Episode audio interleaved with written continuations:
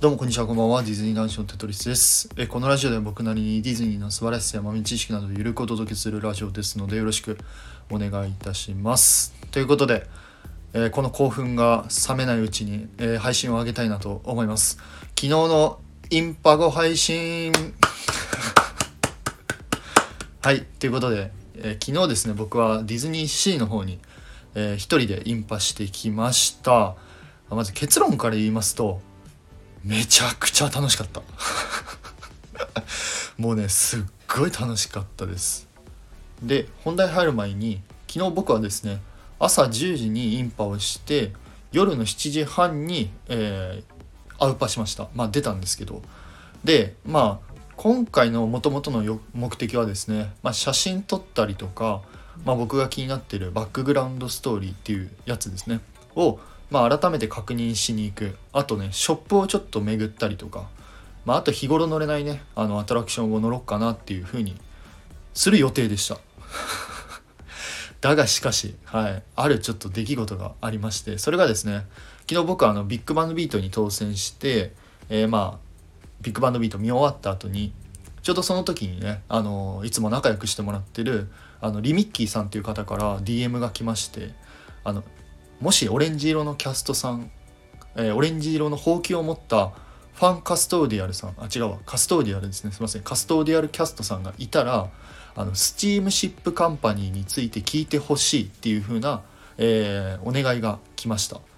でまずこのねオレンジ色のほうきを持ったカストーディアルキャストさんっていうのが何かというとあの、まあ、エリアのねこの B バックグラウンドストーリーっていうのをあの教えてくれるキャストさんなんですけどまあ、僕はですねこのキャストさんがいるっていうことは知ってました。ただまあ言うてそこまで詳しく教えてくれないんじゃないのかなというふうに勝手に思ってました。なのでまああじゃあもし見つけたらあのお話聞いてみようっていうので、えーちょうどタワテラの前ぐらいでリミッキーさんに「あ分かりました。じゃあ見つけたらあのお話聞いときますね」って送った数分後に目の前にですねそのオレンジのほうきを持ったカストーディアルキャストさんがいらっしゃった。あこれはやばいと思ってであのお話を聞きに行ったんです。そしたらですねスチームシップカンパニー以外のこともぐわーっといろいろ教えてくれてもうめちゃくちゃ結構な量のそのストーリーのお話をですね教えてくださってで大体ね2 3 0分ぐらいですかね。あのお話を聞かせてくれました。で詳しいことはまた後でちょっと説明するんですけど、えーそこからも僕はですねちょっとこれはやばいと思いまして、え当初の予定を変更して、え他のカストーディアルキャストさんの話を聞こうというふうな予定を変更しました。で、えーまあ結果ね1日で僕はですね、えー、と7人の人と話しました。はい、えーアトラクショングリーティング、えー写真レストラン何もしてないです。はい。食べず飲まずあ水は飲んだかな？水は飲んだんですけど他は何もせずにただひたすら、えーカストーディアルキャストさんとお話をしてました。で大体ね30分ぐらいですかね平均して、まあ、30分ぐらいだったので、まあ、3721。210分ぐらいですかね。はい210分キャストさんとお話をしてました。じゃあなんでテトリスそこまであのキャストさんと話したのかというと、えー今回ですねそのカストーディアルキャストさんにその自分の知ってるバックグラウンドストーリーが正しいのか間違ってるのかっていうまあ再確認みたいなの。プラスこのものって何なんですかとかこの建物とかここのショップってどういう意味があるんですかっていう風なまあいろいろ質問することができました。なので実際僕が知ってたバックグラウンドストーリーっていうのも一部間違っていたりとか、えー合っている合ってるけどプラスアルファ付け足しでちょっと教えてくれたりとかっていうことも、えーこのオレンジのほうきを持ったカストーディアルキャストさんはもういろいろお話をしてくれました。本当ですねあの中にはですねまあロストリバーデルタのキャストさんとかはですねあのハンガーステージっていうあのソング・オブ・ミラージュのが昔あったね。あのステージから始まって、えーレイジング・スピリッツまでぐるーっと回ってインディ・ージョーンズまで行ってあのトレイルのところまで行って橋を渡ってっていう感じであのロストリバー一周ですね。教えてくれました。大体ね滞在時間多分40分ぐらい。そのキャストさんはですねもうずっといろいろお話をしてくれてでしかも途中でねあの「あじゃあちょっとあのショップに入りましょうか」って言って「えええショップに入っていいんですか?」って言ったら「あもちろんいいですよ」って言ってショップに入ってでショップの店員さんともちょっとお話をしたりとか、えー、そういうですね大変貴重な経験をすることができましたで他にもね他のキャストさんとかもあの実はちょっとアラビアンコースト知りたかったんですよって言ったらでその人はですねあの、ま、ごめんなさいマーメイドラグーンにいたんですけどその人にあの「アラビアンコーストをあの知りたかったんです」って言ったら「あじゃあ移動しましょうか」って言って「ええいいんですか?」みたいな「えここ持ち場じゃないんですか?」って言ったら「あ違います違います。僕はあのこことマーメイドラグーンとえアラビアンコーストとロストリバーデルタがあの持ち場なのであ全然大丈夫です。行きましょう行きましょう。みたいな感じであのアラビアンコーストまで行ってくださってもうねそこでまたあのいろんなバックグラウンドストーリーのお話をしてくれました。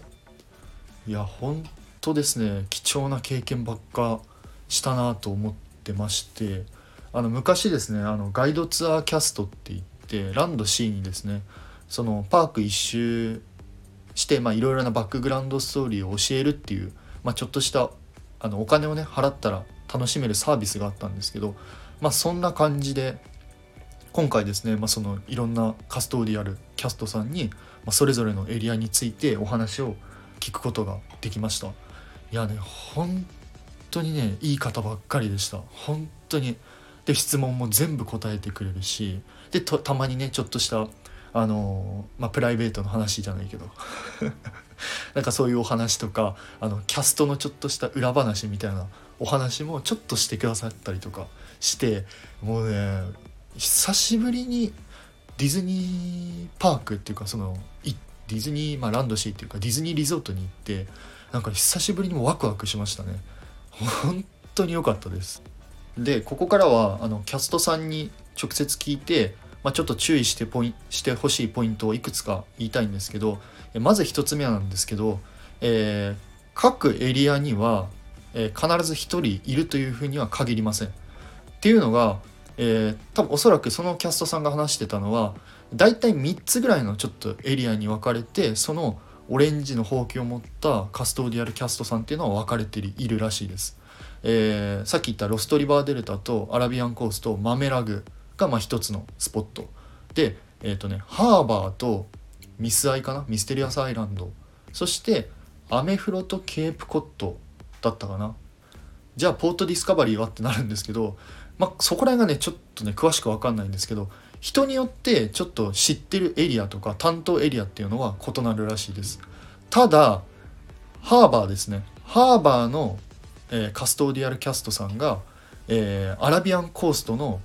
話は知らないらしいです。なのでおそらくなんですけど隣接する、えー、テーマポートのバックグラウンドストーリーっていうのは知ってるのかなっていうふうに思いました。そのポートディスカバリーの、えー、カストーディアルキャストさんはですねえっとその時言ってたのはポートディスカバリーとミステリアスアイランドとケープコットを知ってるよみたいなことを言ってたのでまあおそらく多分ね隣接するあのエリアのバックグラウンドストーリーを知ってるのかなというふうに思います。で大体そこの、まあ、各エリアっていうかその分かれてるところには大体1人か2人しかいないのでまあ結構確率が低いのかなと思います。2つ目なんですけど、まあ、ちょっと時間帯に注意っていうことででまたそのキャストさんがね言ってたのは夜の夕方の5時頃になるとちょっと、えー、そのカストーディアルキャスターさんは減ってくみたいな風に言ってましたちょっと実際僕はあの夜までいなかったので、まあ、見つけられなかったんですけど、まあ、確かにですねちょっと暗くなってくると、えー、まあバックグラウンドストーリーを教えてもらってても周りが暗いので、まあ、なかなか見えないんですよね。あそこの文字見えますか？みたいなこと言われてもやっぱ暗いのでちょっとなかなか見えなかったりするので、えー、もしですね話を聞きたいって思う方いらっしゃれば、まあ、朝とかお昼時に、えー、そのカストーディアルキャストさんにお話を聞いた方がいいのかなと思います。で最後ですねこれもちょっと時間に関する話なんですけど、えー、まあ各エリアのねバックグラウンドストーリーをもう隅から隅まで知りたいというふうになるとまあ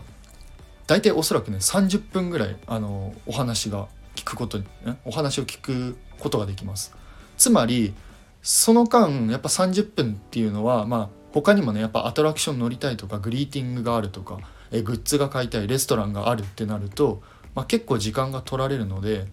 まあ、そこはですねちょっと注意した方がいいのかなと思いますただ、えー、他のキャストさんが言ってたんですけど全部じゃなくてもまあ、アトラクションだけとかショップだけでもあのお話を聞くことができるみたいです。まあ、例えばですね、えー、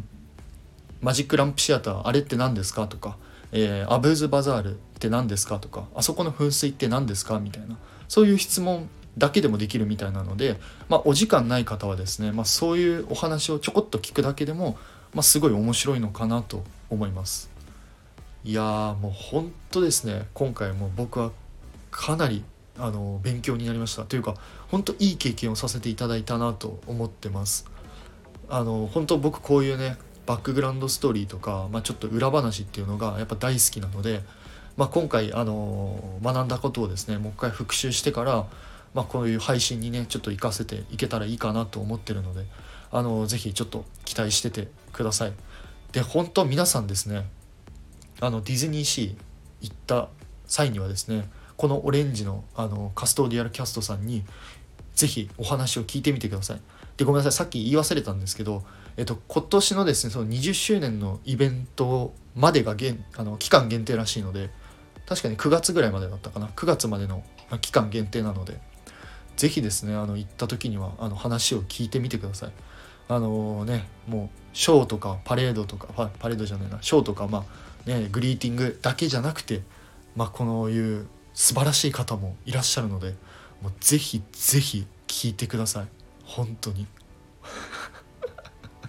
楽しかったです。はい。ということではい。すいません。ここまで長くえー、お話しして申し訳ございませんでした、えー、もし何かあればですねコメントレターのほどお待ちしておりますのでよろしくお願いいたします、えー、最後になりますがいつも皆様いいねやコメント本当にありがとうございます。はい。